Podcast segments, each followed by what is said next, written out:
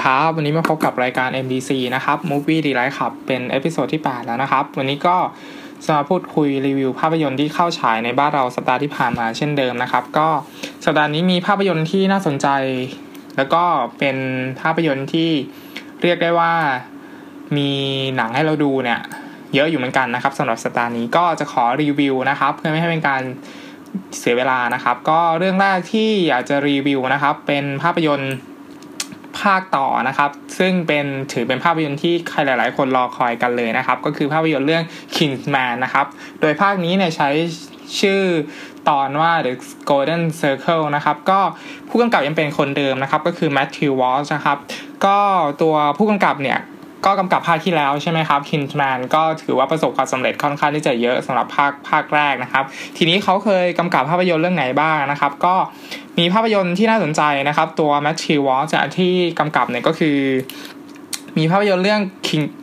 Kick Ass อะครับ ถ้าใครเคยได้ดูนะครับ แล้วก็มี X-Men First Class ด้วยนะครับ ก็เขาก็เป็นผู้กำกับนะครับ เป็นเรียกได้ว่าเป็นผู้กำกับแนวคนหนึ่งเลยนะครับ คือทำภาพยนตร์คือทำฉากคิวบูได้ค่อนข้างที่น่าสนใจนะครับ ทีนี้ตัว Kingsman ภาคนี้เนี่ย The Golden Circle เนี่ยก็คือถามว่า ความสนุกแล้วก็รูปแบบเนี่ยมันยังเหมือนเดิมไหมคำตอบก็คือมันเหมือนภาคแรกเลยครับ คือความสนุกสนานเนี่ยมันไม่ได้ต่างจากภาคแรกมากมากนัก เพียงแต่ว่าสำหรับเราแล้วเนี่ยภาคเนี้ยครับมันค่อนข้างที่จะเล่าเรื่องได้ ไม่ค่อยน่าสนใจเท่ากับภาคเดิม ก็คือพล็อตเรื่องมันค่อนข้างที่จะเล่นท่าง่ายไปนิดหนึ่งก็คือ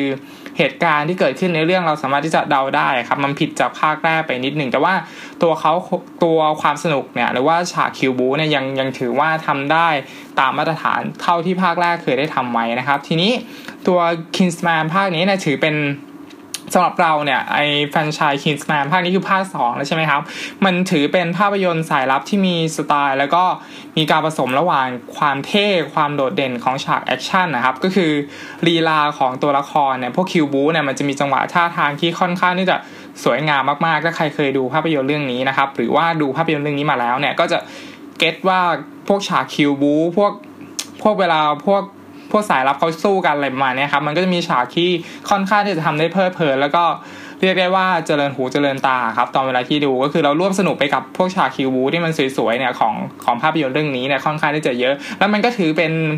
เป็นเอกลักษณ์เฉพาะตัวเลยนะครับที่ที่ที่ภาพยนตร์เรื่องนี้ทำนะครับคือมันไม่ค่อยเหมือนใครว่าหนังสายลับปกติทั่วไปเนี่ยมันจะแบบดิบเถื่อนหรือว่ามีความตึงเครียดใช่ไหมครับแต่สำหรับ Kingsman เนี่ยเป็นหนังสายลับที่ค่อนข้างที่จะ comedy action แบบ adventure นิดหนึ่งก็คือ แล้วผสมกับฉากคิวบู๊ที่ค่อนข้างที่จะสวยงาม แล้วก็เราดูได้เพลินๆนะครับ มันไม่ได้ตึงเครียดมาก ผนวกกับอุปกรณ์พวกไฮเทคเนาะตามตามแบบสไตล์หนังสายลับอยู่แล้ว มันก็จะมีพวกอุปกรณ์ไฮเทคเนี่ยมา มาให้เล่นกันมาให้ตัวสายลับเนี่ยเอาเอาไปใช้ต่อสู้กับพวกพวกตัวร้ายใช่ไหมครับ เรื่องนี้ก็ปกติครับ ก็เป็นหนังสายลับมันก็จะมีอุปกรณ์ไฮเทคปกติทั่วไป แต่สิ่งที่เกิดขึ้นก็คือมันค่อนข้างที่จะน่าสนใจแล้วก็ น่าชื่นชมอยู่เหมือนกัน เช่น ถ้าใครได้ดูภาพยนตร์ตัวอย่างเนี่ยพวกอุปกรณ์พวกแบบปืนเนี่ยก็จะเป็นแบบกระเป๋าหิ้วอะกระเป๋าหิ้วแล้วก็เป็นว่าเป็นหมวกแล้วก็ยิงปืนได้อะไรประมาณนี้หรือว่าเป็นเป็นล่มแล้วก็ยิงปืนได้นะพูดผิดไปนิดนึงแล้วก็เป็นเป็นกระเป๋าแล้วก็ใครดูภาพยนตร์ตัวอย่าง แล้วก็มีแว่นมีรองเท้ามีรถที่แบบเท่ๆอะไรเงี้ยครับพวกนี้จะเป็นอุปกรณ์ไฮเทคของ Kingsman ที่เวลาใช้ไปต่อสู้กับ เหล่าร้ายให้สายลับใช้อะไรประมาณนี้ครับอุปกรณ์เหล่านี้มันก็ทำได้ค่อนข้างที่จะน่าสนใจ แล้วก็ตื่นตาทุกครั้งนะครับที่ที่ตัวพระเอกเนี่ยใช้หยิบอุปกรณ์นี้ขึ้นมา แน่นอนว่าสิ่งที่มันเกิดขึ้นก็คือการขับกลับมาของภาคนี้ครับ Kingman The Golden Circle เนี่ยคือสิ่งที่ทำได้ก็คือมันค่อนข้างที่จะ พวกเราเนี่ยรอคอยภาพยนตร์เรื่องนี้อยู่แล้วใช่ไหมครับ ตั้งแต่ภาคแรกที่เราดูแล้วเราชอบมาก แล้วเราก็รอคอยว่าภาคนี้มันจะมีอะไรที่แตกต่างจากภาคภาคภาคที่แล้วบ้างอะไรเงี้ย ส่วนตัวก็คือมันไม่มีอะไรแตกต่าง แล้วก็มาตรฐานพวกฉากพวกบรรยากาศเนี่ยยังค่อนข้างที่จะทำได้ ไม่ได้แตกต่างจากภาคแรกมากนักครับ ทีนี้ส่วนของฉากแอคชั่นหรือว่าองค์ประกอบของงานภาพเนี่ยก็ยังได้ก็ยังทำได้ดีเหมือนเดิมอย่างอย่างที่บอกไปนะครับ หรือภาคนี้อาจจะ ค่อนข้างที่จะจัดหนักหรือว่าใส่เต็มในมากกว่าภาคแรกในในในส่วนของคิวบู๊นะครับเพราะว่ามันมันไม่จำเป็นแล้วนะมันเป็นภาคสองมันมันไม่จำเป็นที่จะต้องบรรยายที่มาที่ไปขององค์กรสายลับนี้แล้ว ว่ามันเกิดขึ้นมาได้ยังไงอะไรประมาณนี้ครับเพราะฉะนั้นตัวหนังเนี่ยมันก็เลยสามารถที่จะจัดเต็มในส่วนของงานแอคชั่นได้ครับ ทีนี้มันก็เปรียบเสมือนดาบสองคมเหมือนกันที่ที่ภาพยนตร์เรื่องนี้ไม่ไม่ไม่ต้องปูเรื่องราว มาก่อนแล้วว่าสายลับมันเกิดอะไรขึ้น เพราะฉะนั้นทำให้พล็อตเรื่องหรือว่าวิธีการเล่าเรื่องอะครับผนวกกับสถานการณ์ที่มันเกิดขึ้นเนี่ยมันไม่ค่อยได้จะมีสีสันมากมายนะคือมันไม่ค่อยรู้สึกตื่นเต้น แล้วก็ไม่ค่อยรู้สึกอินไปกับเรื่องราวข้างในทั้งหมดนะครับ มันมันจึงมันจึงเป็นอะไรที่รู้สึกไม่ค่อยไม่ค่อย ไม่ค่อยดีเท่าภาคแรกในส่วนของพล็อตเรื่องว่าวิธีการเล่าเรื่องครับ ยิ่ง ยิ่งไปกว่านั้นก็คือการจงใจใส่เหตุการณ์ที่เรารู้สึกว่ามันมันซ้ำซ้อนหรือว่ารู้สึกว่ามันมันไม่ต่างจากภาคแรกมากนะคือ คือทำให้เราไม่ได้รู้สึกตกใจหรือว่าตื่นตะลึงกับสิ่งที่มันเกิดขึ้นนะครับ เพราะว่าทั้งหมดก็ตามแล้วเนี่ยของภาพยนตร์เรื่องนี้ของภาคนี้นะมันอยู่บนพื้นฐานที่ภาคแรกได้ทำไปแล้วครับ เราเลยไม่ได้รู้สึกรู้สึกร่วมหรือว่ารู้สึกตกใจกับเหตุการณ์ที่เกิดขึ้น ทีนี้สิ่งที่เกิดขึ้นก็คือถามว่ามาตรฐานของของภาคนี้ครับมันก็คงเส้นแล้วก็มันไม่ได้หนีจากภาคแรกมากนัก เพียงแต่ว่าอัตรสในการรับชมมันลดน้อยลงไปนิดหนึ่ง เพราะว่าสิ่งที่ต่างๆที่มันเกิดขึ้นนะครับ ด้วยพอดเรื่องก็ดีด้วยการเล่าเรื่องที่เล่นข้างง่ายไปนิดหนึ่งด้วยเหตุการณ์ที่มันเคยเห็นแล้วจากภาคแรกมันก็เลยรู้สึกไม่ค่อยไม่ค่อยอิน หรือว่าไม่ค่อยรู้สึกรู้สึกตื่นเต้นไปกับไปกับตัวเรื่องมากเท่าภาคที่แล้วอะครับ ก็ก็ถือว่าเป็นความธรรมดานะสำหรับภาคต่อคือมันเป็นภาคสองมันก็คงจะดีเท่าภาคแรกไม่ได้นะแต่ว่าแต่ว่าสิ่งที่ดีของคิสแบนก็คือมาตรฐานของพวกฉากคิวบูเนี่ยมันยังเท่ากับภาคแรกอยู่ครับด้วยด้วยการที่เป็นผู้กำกับคนเดิมได้ไหมอาจอาจจะมีส่วนด้วยคือถ้าเปลี่ยนผู้กำกับอาจจะอาจจะไม่ได้อาจจะไม่ได้เป็นอย่างนี้คืออาจจะดีขึ้นอาจจะแย่ลงก็ได้ถ้าเปลี่ยนเป็นผู้กำกับ แต่พอเราเป็นผู้กำกับคนเดิมเนี่ยมันก็เลยค่อนข้างที่จะคงเส้นมาตรฐานของพวกฉากคิวบูพวก บรรยากาศพวกวิธีการเล่าพวกพวกวิธีการเล่าเรื่องครับ แต่ว่าพอเรื่องมันง่ายไปนิดหนึ่งแล้วก็ฉากบางฉากมันมันค่อนข้างที่จะซ้ำกับภาคแรกทำให้เราไม่ค่อยรู้สึกรู้สึกตื่นเต้นมากเท่าภาคแรกอะครับ ทีนี้แม้ว่าสำหรับเราแล้วเนี่ย Kingsman The Golden Circle นะครับ ภาคนี้เนี่ย จะให้ความรู้สึกละไม้คล้ายคลึงกับภาคแรกก็ตามในส่วนของเหตุการณ์อย่างที่บอกไปนะครับ แต่ว่าภาพรวมทั้งหมดของของภาพยนตร์เรื่องนี้เนี่ยยังพาเราไปร่วมสนุกกับปฏิบัติการในพิทักษ์โลกของไอคินส์แมนเนี่ยได้อยู่พอสมควรนะครับ แล้วก็การที่ภาพยนตร์เรื่องนี้มีตัวละครใหม่เพิ่มเข้ามาเนี่ยมันก็ช่วยที่จะทำให้เนื้อเรื่องมีการเพิ่มเติมหรือว่า ทำให้ตัวหนังมีสีสันบันเทิงอยู่บ้างนะครับ แต่ว่าบางตัวละครที่เพิ่มเข้ามาเนี่ยก็ไม่รู้ว่ามีความจำเป็นอะไรมากมาย ที่จะต้องเพิ่มเข้ามา คือไม่ต้องมีก็ได้ หรือมีก็ก็เฉยๆอะไรประมาณนี้ครับไม่ใช่ว่าเข้ามาแล้วทำให้ภาพยนตร์เรื่องนี้แบบโดดเด่นขึ้นมา นอกจากนี้นะครับ ตัว ตัวร้ายในภาคนี้เนี่ยรับบทโดยจูเลียมอร์ครับก็ถ้าเรามองตัวร้ายของคิงส์แมนระหว่าง 2 ภาค ระหว่างจูเลียนมัวร์กับซามูเอลแอลแจ็คสันของภาคที่แล้วเนี่ยสิ่งที่เกิดขึ้นก็คือเรารู้สึกว่าตัวร้ายของภาคที่แล้วนะครับมันโดดเด่นกว่าภาคนี้คือมีความเรียกว่าอะไรมีความฉลาดแกมโกงอะมากกว่าภาคนี้มากกว่าจูเลียนมัวร์จูเลียนมัวร์ของภาคนี้คือตัวร้ายรู้สึกว่าเป็นพวกผู้หญิงโรคจิตอะไรประมาณนี้ครับไม่ค่อยฉลาดเท่าไหร่ เพราะนั้นมันทั้งหมดเนี่ยมันจะเป็นเพียงการ ต่อกรตัวร้ายที่มันตื้นเขินเกินไปนิดหนึ่งครับ แล้วก็ตัวร้ายเนี่ยดูไร้สติปัญญาคือมันไม่ค่อยฉลาดนะครับในในมิติของตัวร้าย รวมไปถึงการของภาคนี้นะครับของของของภาคสองเนี่ยของคิงส์แมนภาคสองแล้วก็รวมไปถึงการกลับมาของตัวละครที่ใครหลาย ๆ คนรอคอยส่วนตัวเราเราก็รอคอยตัวนี้ก็คือแฮร์รี่ใช่ไหมครับก็คือคนที่คนที่รับบทเป็นแฮร์รี่ก็คือโคลินเฟิร์ธครับก็กลับมา คือภาคที่แล้วโดนสเมลอาจชันยิงหัวใช่ไหมแล้วก็ถ้าเราดูภาพยนตร์ตัวอย่างก็คือช่วงท้ายเนี่ยก็จะมีตัวละครตัวเนี้ยโผล่มา ซึ่งเราก็อยากรู้ว่าเฮ้ยตกลงแล้วมันกลับมาได้ไง แล้วถ้าใครอยากรู้ก็ลองเข้าไปดูเองนะครับ ว่าตัวละครนี้มันกลับมาได้ไงแต่สิ่งที่เกิดขึ้นก็คือ เมื่อตัวละครตัวนี้กลับมาแล้วครับสเสน่ห์ของตัวละครตัวนี้มันกลับลดน้อยลงไปกว่าภาคที่แล้วครับ คือเราไม่ค่อยรู้สึกว่า คือภาคที่แล้วอะ ตัวละครตัวนี้เด่นมาก แล้วตอนที่ตัวละครตัวนี้ตายไปทุกคนแบบช็อกมากก็เฮ้ยตายแล้ววะอะไรเงี้ยแล้วอยู่ในภาคนี้ก็กลับมาทุกคนก็คาดหวังมันจะมีอะไรที่โดดเด่นในสิ่งที่เกิดขึ้นมันเรารู้สึกว่าตัวละครตัวนี้มันขาดเสน่ห์แล้วก็ใบบางช่วงบางตอนนะครับ เรารู้สึกว่ามันน่าลำคาญไปนิดหนึ่งแล้วว่าบางจังหวะนะตัวละครตัวนี้ถ้าใครได้ดูนะก็ ลองเข้าไปดูแล้วกันนะว่าตัวละครตัวนี้กลับมาได้ยังไงนะครับ ทีนี้ตัวละครที่สร้างความเซอร์ไพรส์มากๆ อยู่ไม่น้อยเลยของภาพยนตร์เรื่องนี้ของภาคนี้นะครับก็คือการที่หยิบเอลตันจอห์นนะครับนักร้องเนี่ยมาร่วมเป็นตัวประกอบในภาพยนตร์เรื่องนี้ครับแล้วทุกครั้งที่เอลตันจอห์นออกมาเนี่ยมันช่วยที่จะให้เราเนี่ยยิ้มได้แล้วก็สร้างเสียงหัวเราะได้อยู่พอสมควร ทุกครั้งที่ตูทุกครั้งที่เอลตันจอห์นปรากฏตัวนะครับ ทีนี้ก็ใครอยากรู้ว่า เอลตันจอห์นจะปรากฏตัวตอนไหนเนี่ยก็ลองเข้าไปดูภาพยนตร์เรื่องนี้ แล้วกันนะครับก็ถือว่าเป็นตัวละครที่เซอร์ไพรส์อยู่ไม่น้อยเลยเหมือนกันนะครับสำหรับเอลตันจอห์นทีนี้ท้ายสุดนะครับสรุป Kingsman เนี่ย The Golden Circle ภาคนี้เนี่ยสิ่งที่เกิดขึ้นก็คือตัวภาพยนตร์นะครับ สามารถพาเราไปร่วมสนุกกับฉากแอคชั่นแล้วก็ได้เพลิดเพลินผสมกับท่าทางที่สวยๆ ของตัวละครแบบ จัดเต็มให้เราหายคิดถึงแน่นอนว่า คือภาคแรกคิดถึงพวกคิวบูยังไงนะภาคนี้ก็มีเห็นมากกว่านั้น แล้วก็จัดเต็มกับภาคแรกด้วย แล้วก็สิ่งที่ดีอีกอย่างหนึ่งก็คือตัวภาพยนตร์เนี่ยยังคงไว้ซึ่งเอกลักษณ์ครับที่เป็นคิงแมนจริง ๆ คือเฉพาะตัวคือมันไม่มีใครเหมือนแล้วก็ไม่เหมือนใครมีคือมีรูปเร่งอะไรต่างๆ มากมายที่ที่ถ้าเปิดมาเนี่ยถ้าไม่บอกชื่อเรื่องก็คือรู้แล้วว่าคือภาพยนตร์เรื่องนี้ครับเพราะว่าหน้าตามันเป็นอย่างนี้ ทีนี้ ถามว่าแต่สิ่งที่มันไม่ดีก็อย่างที่บอกไปก็คือ แม้ว่าพอดเรื่องหรือวิธีการเล่าเรื่องนะครับมันมันจะดูง่ายไปนิดหนึ่งก็คือ เราสามารถที่จะจับทางได้ครับ แต่แต่ว่าตัวภาพยนตร์เองเนี่ยก็ยังจอบก็ยังตอบโจทย์คอหนังแนวสายลับอยู่ คือใครที่ไม่เน้นแนวสายลับแบบตึงเครียดอะไรเงี้ยหรือว่าพวก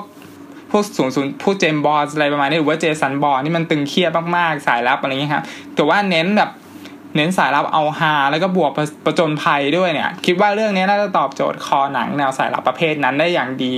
ทีเดียวเลยครับ ทีนี้จังหวะต่างๆ ก็ของภาพยนตร์เรื่องนี้ยังอยู่บนมาตรฐานที่คงเส้นคงวาครับ มันไม่ได้ล้นเกินแล้วก็ไม่ได้น้อยเกินคือ คือภาคแรกเนี่ยทำไว้ยังไงภาคนี้ก็ทำได้เท่านั้นนะครับ เพราะฉะนั้นมันถือเป็นภาพยนตร์ภาคต่อที่ยังไม่ได้ออกนอกลู่นอกทางเกินไปครับ ถ้าเราจะมองเปรียบเทียบกับภาคแรก คือ ภาพยนตร์หลายเรื่องที่ออกมาเป็นภาคต่อเนี่ยส่วนมากก็จะภาคสองภาคภาคสองก็อาจจะดีนะคือคิงส์แมนที่อาจจะไม่แน่นะภาคภาคสามมันอาจจะแย่ก็ได้นะคือ แต่ภาพยนตร์หลายเรื่องในที่มีภาคต่อเนี่ยมันก็จะหลังจากที่จบ original ภาคแรกไปแล้วเนี่ยภาคต่อมา มันก็จะเริ่มออกนอกทะเลได้ออกนอกลู่นอกทางแล้วหรือว่า การกำกับมันก็ drop ลงไป คือมันไม่ได้ดีเท่าอะไรเงี้ยคือออกมาเพื่อเพื่อเพื่อเอากำไรอย่างเดียวอะไรประมาณนี้แต่ว่าคุณภาพแย่ลงแย่ลงแย่ลงอะไรประมาณนี้ครับแต่สำหรับภาคนี้ก็คือคุณภาพงานเนี่ยไม่ได้แย่ลงนะครับ เพียงแต่ว่าวิธีการเรามีแต่ว่าพอดเรื่องเนี่ยมันมันง่ายไปนิดหนึ่งแต่ว่าคุณภาพงานมันไม่ได้ลดน้อยลงไปเลย ทีนี้ก็สำหรับคินแมน The Golden Circle ก็คุณภาพงาน ถ้าใครชอบภาคแรก ภาคนี้ก็น่าจะสนุกครับ ถือว่า เสมอตัวแล้วกัน ก็มีทั้งข้อดีและข้อเสียเนี่ยผสมกันไป แล้วก็ส่วนที่ขาดเนี่ยก็มีส่วนที่เพิ่มเติมเข้ามาให้มันตรงรู้สึกลงตัวมากขึ้นนะครับ แต่มันก็ไม่ได้โดดเด่นหรือว่าดีเท่าภาคแรกแบบดีเป๊ะอะไรประมาณภาคนี้ก็อาจจะดรอปลงมานิดนึง ภาคแรกก็อาจจะดีกว่าภาคนี้นิดนึงแต่ว่ามันก็ปกติของภาพยนตร์ที่มีภาคต่ออ่าถูกไหมครับ แต่ว่าภาคนี้ก็ถือว่าอยู่ในระดับที่พอใจในระดับหนึ่งเลยทีเดียวนะครับสำหรับ The Kin ฉบับ Kin Man Golden Circle นะครับ อันนี้เป็นภาพยนตร์เรื่องแรกนะครับ ที่อยากจะรีวิวในสัปดาห์ที่ผ่านมานะครับ เป็นภาพยนตร์ที่ใครหลายๆ คนเรียกได้ว่าน่าจะรอคอยอยู่เลยเหมือนกันนะครับสำหรับภาพยนตร์เรื่องนี้นะครับ King Man The Golden Circle นะครับ ก็สำหรับเรื่องแรกก็ ถือเป็นอะไรที่น่าสนใจนะครับ สำหรับภาพยนตร์เรื่องที่สองนะครับที่จะรีวิวนะครับในสัปดาห์นี้คือภาพยนตร์เรื่องมาเธอร์นะครับก็เป็นภาพยนตร์ที่เราตั้งตารอคอยที่จะได้รับชมเลยนะครับ หลังจากที่ได้ดูภาพยนตร์ตัวอย่างแล้วนะครับ ก็ด้วย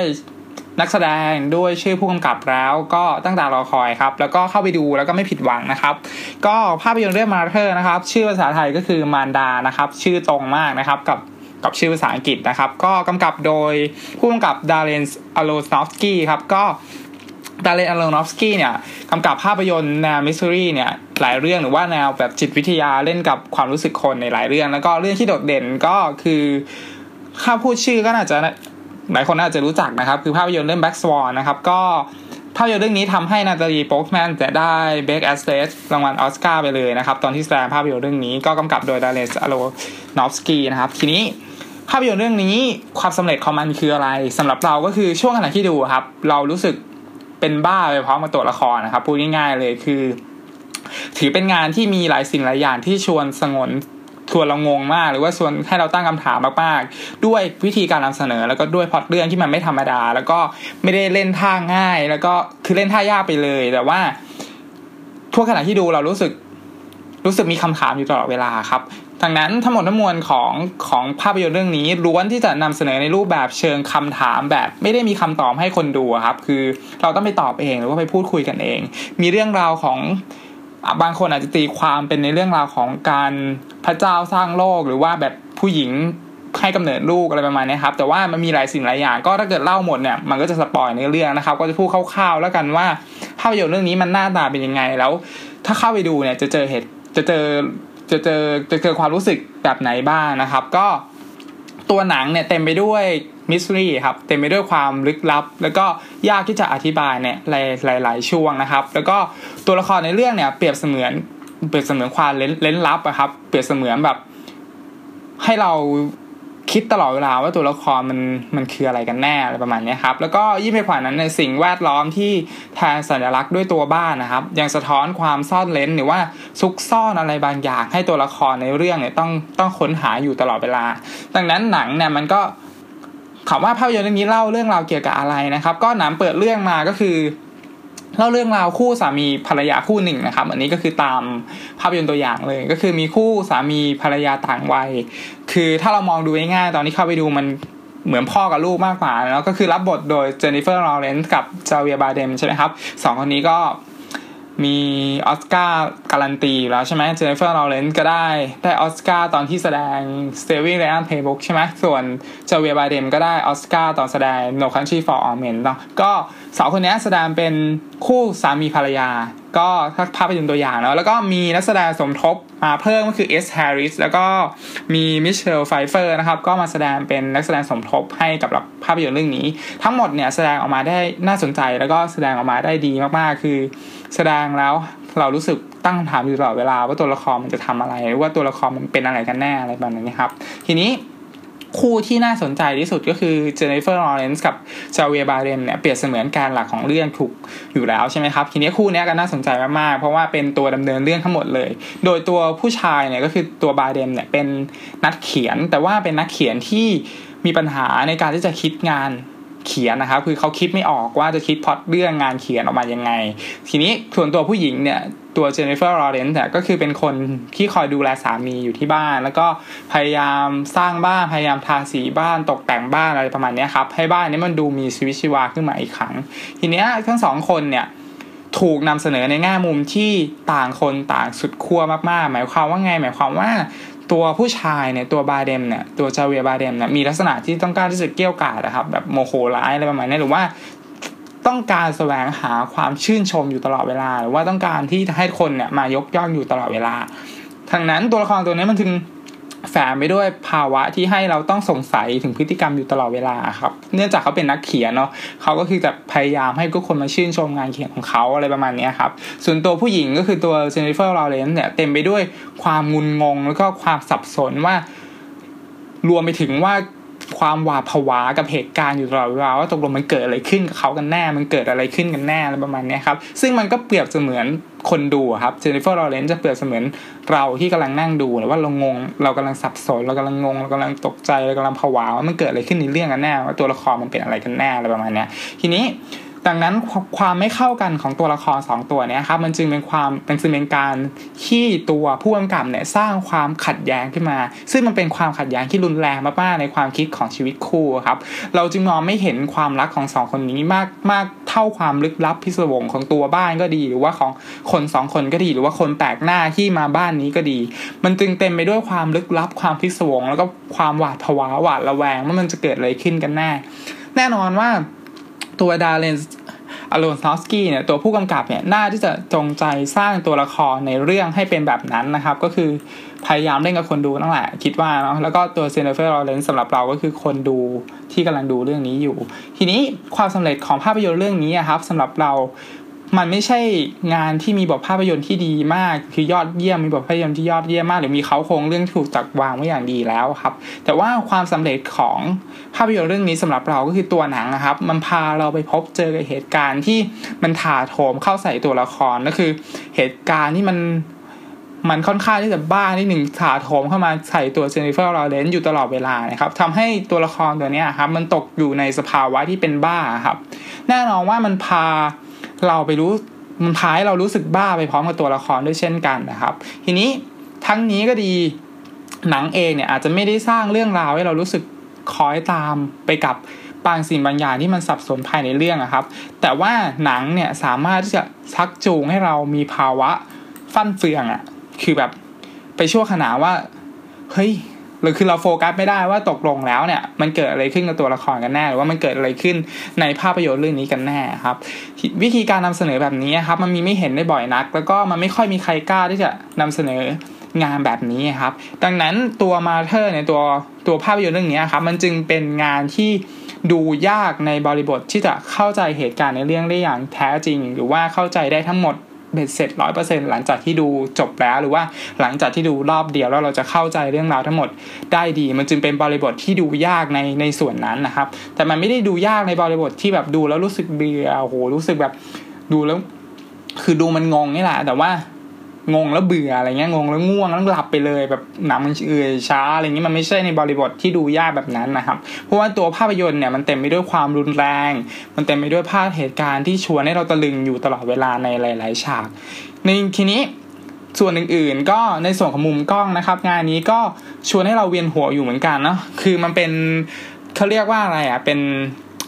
เป็นการโฟกัสในระยะใกล้นะครับ ก็คือเอากล้องเนี่ยไปตามติดแบบต้นคอแบบข้างหลังของตัวละครอยู่ตลอดเวลาครับก็คือ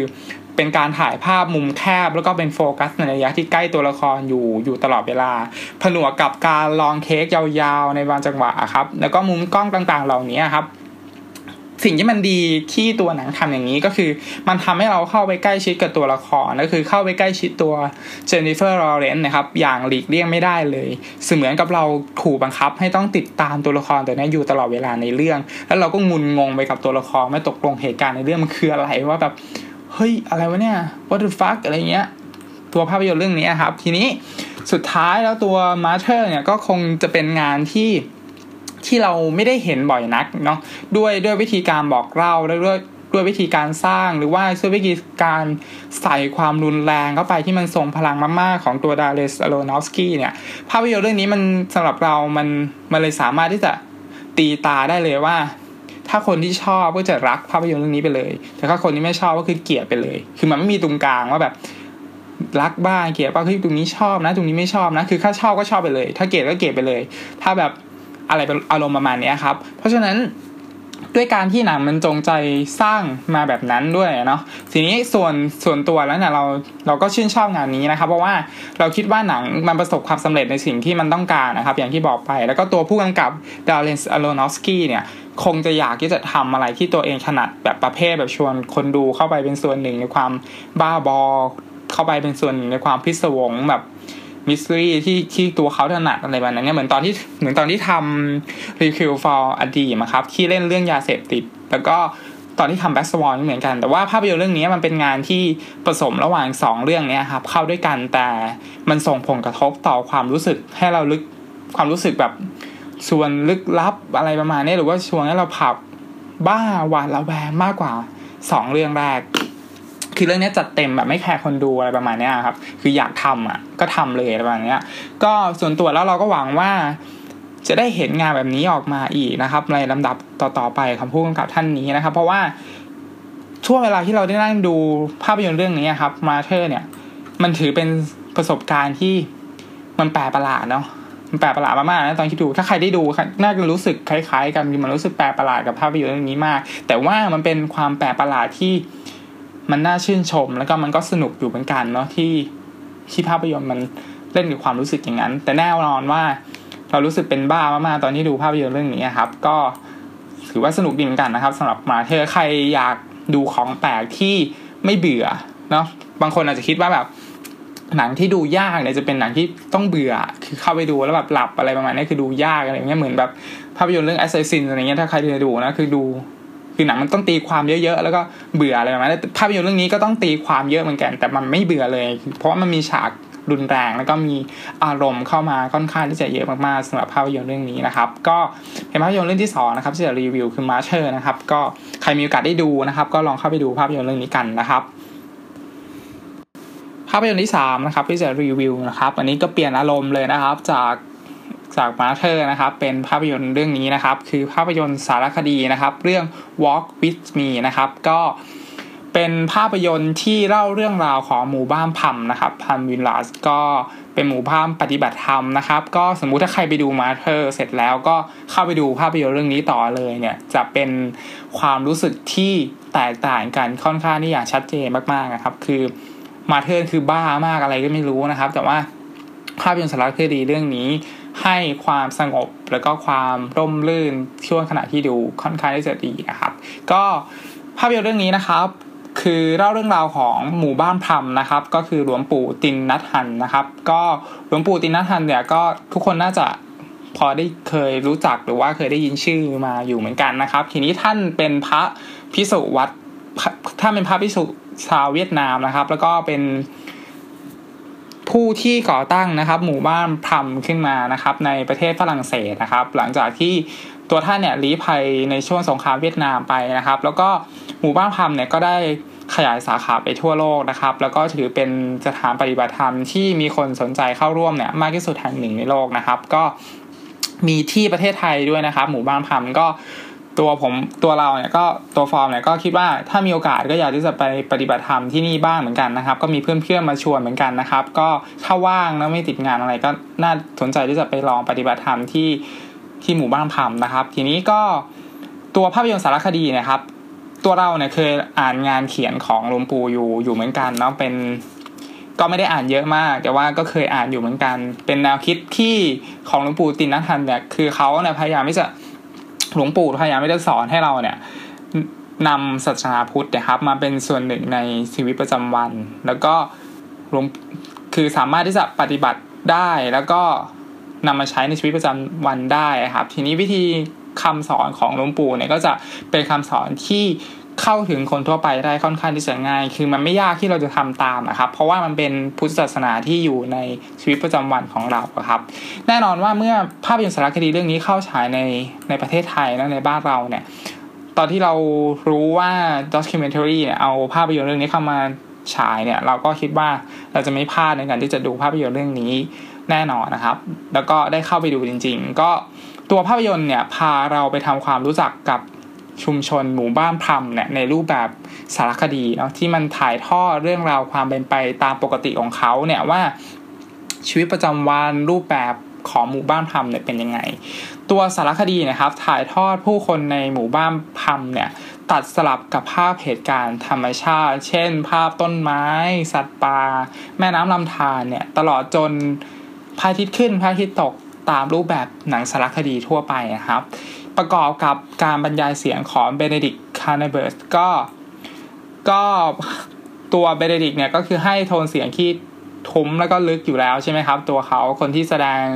Doctor Strange นะครับ แล้วก็แสดงเชอร์ล็อกโฮล์มส์นะถ้าใครรู้จักนะตัวเบเนดิกก็ภาพยนตร์สารคดีเรื่องนี้ไม่ได้มีลูกลูกเล่น หรือว่ามีวิธีการนำเสนอที่แปลกใหม่ หรือว่ามีการนำเสนอแบบยอกย้อนแบบแบบ หน้าหลังหรือว่ามีภาพฟุตเทจสมัยโบราณมาให้เราดูครับ ตัวสารคดีเนี่ยค่อนข้างที่จะเรียบง่ายมากๆ แล้วก็มีการบรรยายมีการเล่าเรื่องราวเนี่ยค่อยเป็นค่อยไป แต่แฝงไปด้วยพลังของความสงบครับ คือตอนที่เราดูเนี่ยเรารู้สึกสงบมากๆ ตอนที่ดูสารคดีเรื่องนี้ สอดแทรกในยะของงานภาพด้วยเป็นระยะระยะครับอาทิเช่น คือการละคินอัตตาครับก็คือ สำหรับเราคือให้ให้คนมาปงผมอะไรเงี้ยคือมันจะมีฉากแบบโกนโกนผมมีฉากปฏิบัติธรรมอะไรอยู่เรื่อยๆครับตัดสลับกับธรรมชาติแวดล้อมยิ่งไปฝ่านั้นก็คือตัวตัวสารคดีนะครับ พาให้เราตั้งคำถามถึงสถานที่แห่งนี้ครับว่าคำถามของผู้คนที่เขามาปฏิบัติธรรมในสถานที่แห่งนี้ในช่วงแรก ๆ คือ คือหนังมันจะโฟกัสไปที่คนอยู่ดีๆ ก็ ถ่ายไปที่คนร้องไห้ตอนที่เข้ามาในสถานที่แห่งนี้หรือว่าคนที่โกนผมอยู่ก็ร้องไห้เราก็เลยรู้สึกตั้งคำถามว่าคนเหล่านี้ที่มาปฏิบัติธรรมตกลงเขา เขารู้สึกยังไงกันแน่ครับ แต่ว่าสิ่งที่มันเกิดขึ้นก็คือ เมื่อสารคดีมันดำเนินไปเรื่อยๆครับมันก็พาเราไปพบกับคำตอบต่อคำถามนั้นๆนะครับ ว่าท้ายที่สุดแล้วสถานที่แห่งนี้มันเขาทำอะไรกันในสถานที่แห่งนี้ครับ ทั้งหมดมันจึงเป็นการนั่งชมสารคดีที่มีทั้งคำถาม แล้วก็มีทั้งคำตอบเนี่ย ให้เราหยิบยกเอาสัจธรรมบางข้อ หรือว่าเอาธรรมะบางข้อเนี่ยมาปรับเปลี่ยนปรับใช้ให้เข้ากับการดำเนินชีวิตต่อไปนะครับ ก็สิ่งสำคัญของ Walk with Me นะครับสำหรับภาพภาพยนตร์สารคดีเรื่องนี้คือ สิ่งสำคัญของเรื่องนี้คือ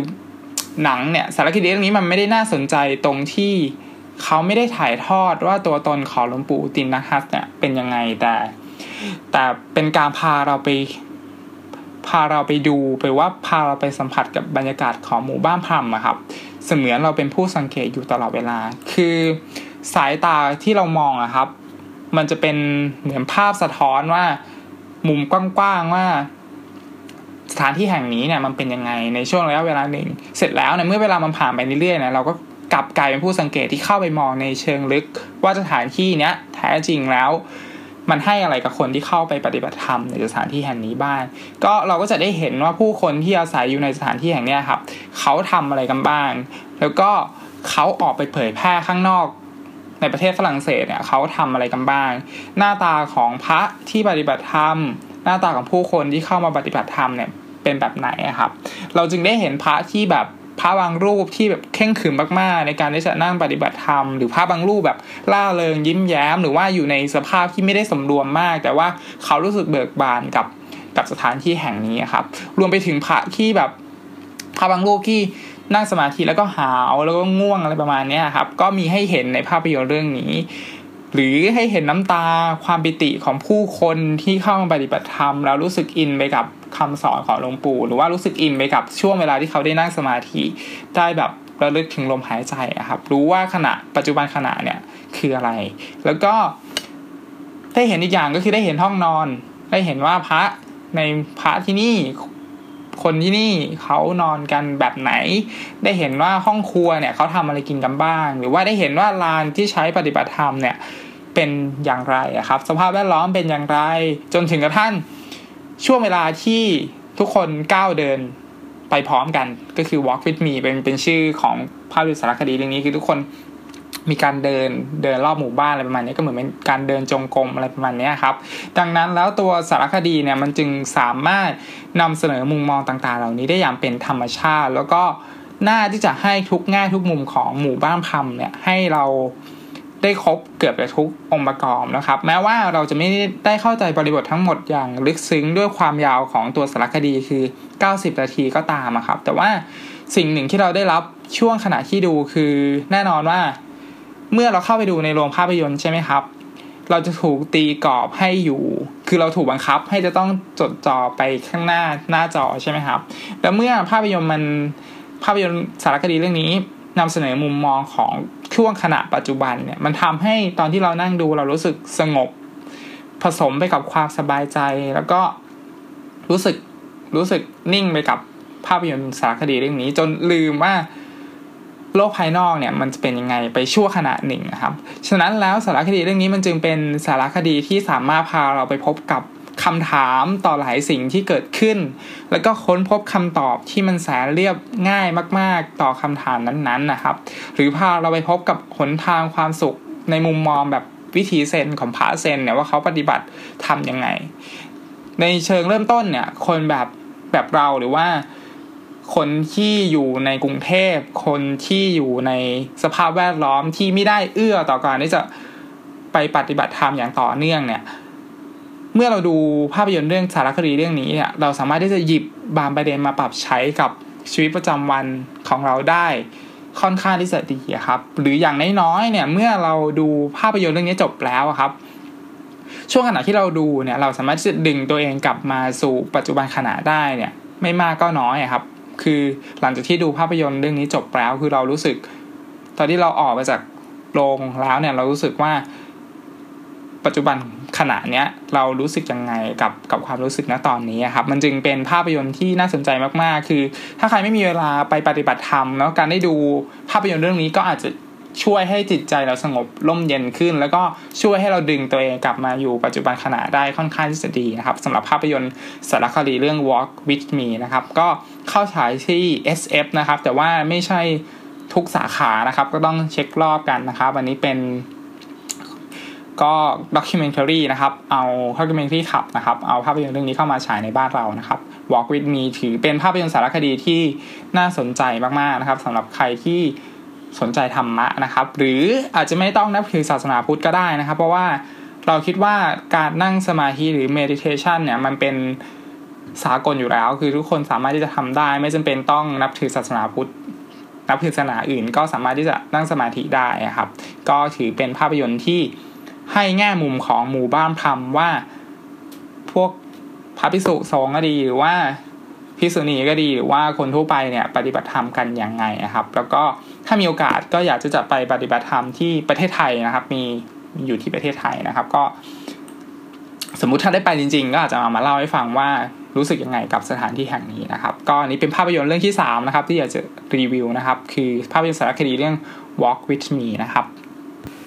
สำหรับภาพยนตร์เรื่องที่ 3 นะครับ ที่อยากจะรีวิวนะครับ คือภาพยนตร์แอนิเมชันนะครับ เรื่องว่ามีชื่อว่า Mary and the Wish Flower นะครับ ก็กำกับโดยฮิโรมาสะนะครับโยเนบายาชินะครับ ก็ผู้กำกับคนนี้เป็น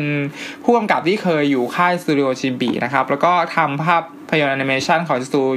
สตูดิโอจิบลิเนี่ยด้วยกัน 2 เรื่องโดยที่เขาเป็นคนกำกับนะครับ ก็คือเรื่องแรกคือ a r i a t y กับเรื่องที่ล่าสุดเลยนะครับเพิ่งเข้าบ้านเราปี 2015 นะครับถ้าจำไม่ผิดคือ When Marnie Was There นะครับก็เป็นตอนนั้นเนี่ยอยู่ในภาพอยู่ในสตูดิโอจิบลิแต่ว่าตอนนี้สตูดิโอจิบลิเนี่ยก็ยุบไปแล้วใช่ไหมครับเขาก็เลยดึงทีมงานของสตูดิโอจิบลิเนี่ยมาสร้างสตูดิโอเป็นของตัวเองเรียก แล้วก็ให้ชื่อว่าเป็นสตูดิโอโพนอคนะครับ แต่ก็งานแอนิเมชันเรื่องนี้เป็นภาพยนตร์เรื่องแรกของค่ายนี้ครับ ก็ถือเป็นผลผลิตผลพลอยได้จากการที่สตูดิโอจิบลิเนี่ยยุบตัวไป แล้วก็คนที่เคยทำงานก็มาอยู่ในสตูดิโอนี้ แล้วก็ทำงานนี้ออกมาทำให้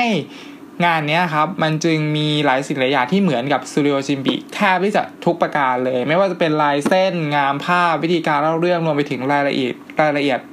ปีกย่อยต่างๆเนี่ยก็ล้วนที่จะ ทำได้ดีตามมาตรฐานของ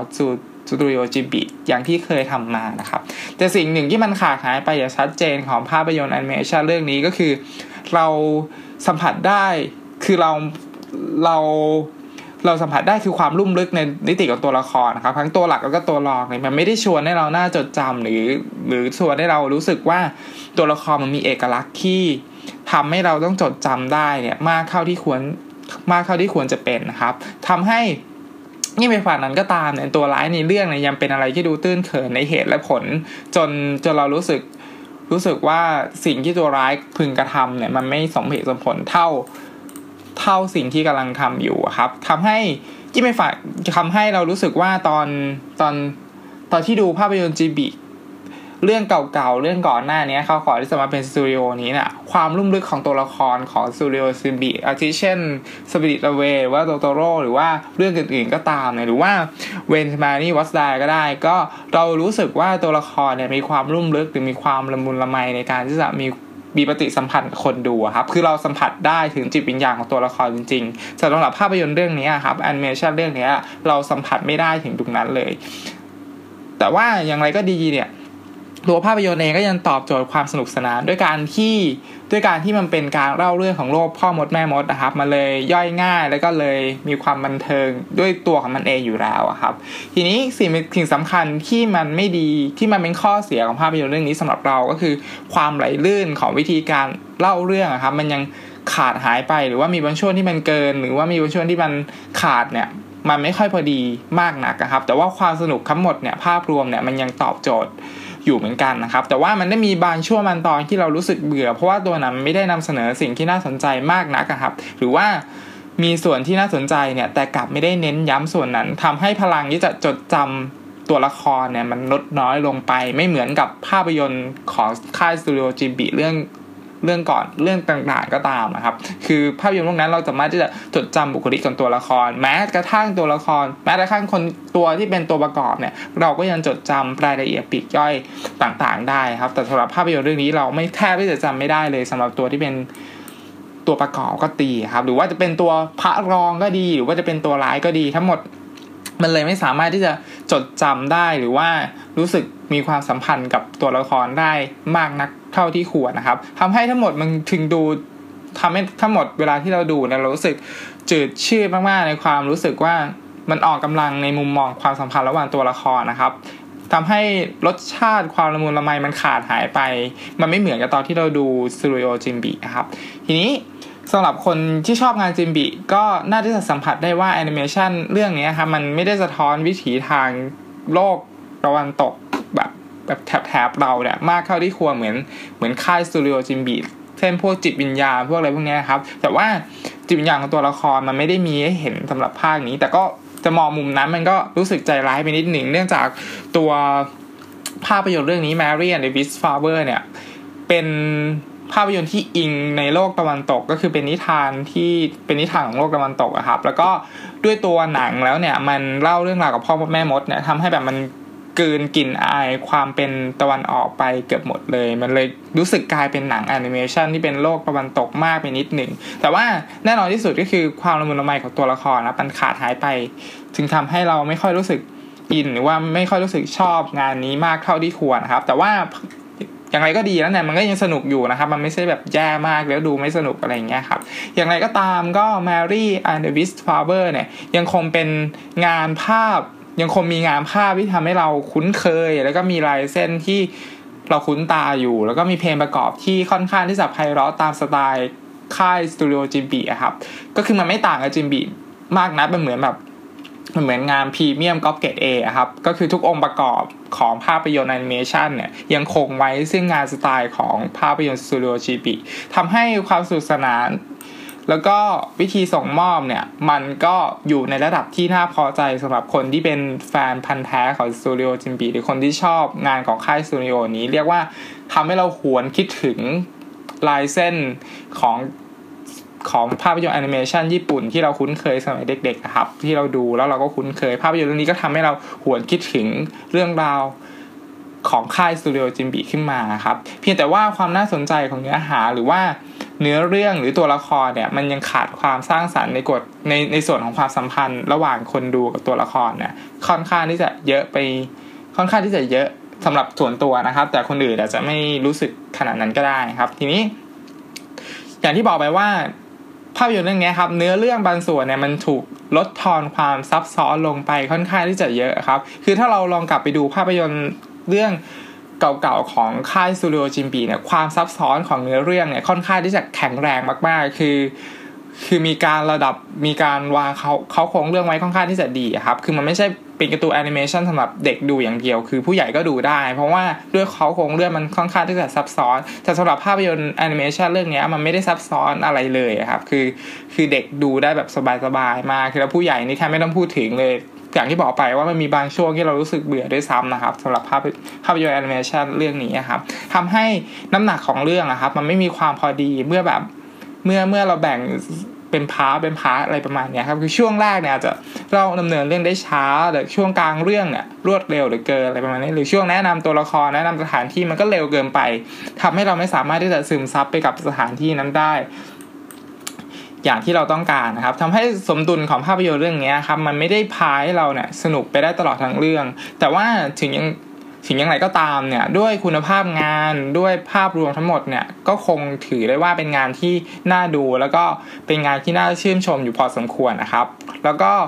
คือมันสนุกแหละแต่ว่ามันไม่ได้สนุกมากคือบางคนอาจสนุกเลยก็ได้ครับ ก็แล้วแล้วแต่ว่าใครชอบแบบไหนครับ แต่ก็สิ่งที่อยากจะ คาดหวังต่อไปก็คืออยากเราก็อยากเห็นงานของสตูดิโอพอนอกเนี่ยผลิตงานแบบนี้ครับออกมาเรื่อยๆ ในลำดับต่อไปคือ คือให้มันมีเอกลักษณ์แอนิเมชันแบบจิมบีครับคือคือด้วยด้วยการที่เราเนี่ยก็ไม่ได้อายุเยอะมาก แล้วการที่จะคือเราก็ชอบงานสไตล์ของสตูดิโอจิมบีแต่ว่า มันไม่มีให้เห็นแบบลายเส้นอย่างนี้แบบงานแอนิเมชันแบบนี้ครับ คือถ้าเกิดมันไม่ได้มีค่ายนี้เกิดขึ้นมาเนี่ยงานแบบสตูดิโอจิบลิเนี่ยมันก็จะตายหรือว่ามันก็จะหายไปจากโลกนี้ครับ แล้วมันก็เหลือแต่เหลือแต่หนังเก่าๆให้เรามาดูครับ เพราะฉะนั้นการที่สตูดิโอพอลน็อกเนี่ยเลือกหยิบเลือกหยิบสิ่งที่มันเหมือนค่ายสตูดิโอจิบลิเนี่ยมามาเป็นสตูดิโอนี้เนี่ยมันจึงเป็นการ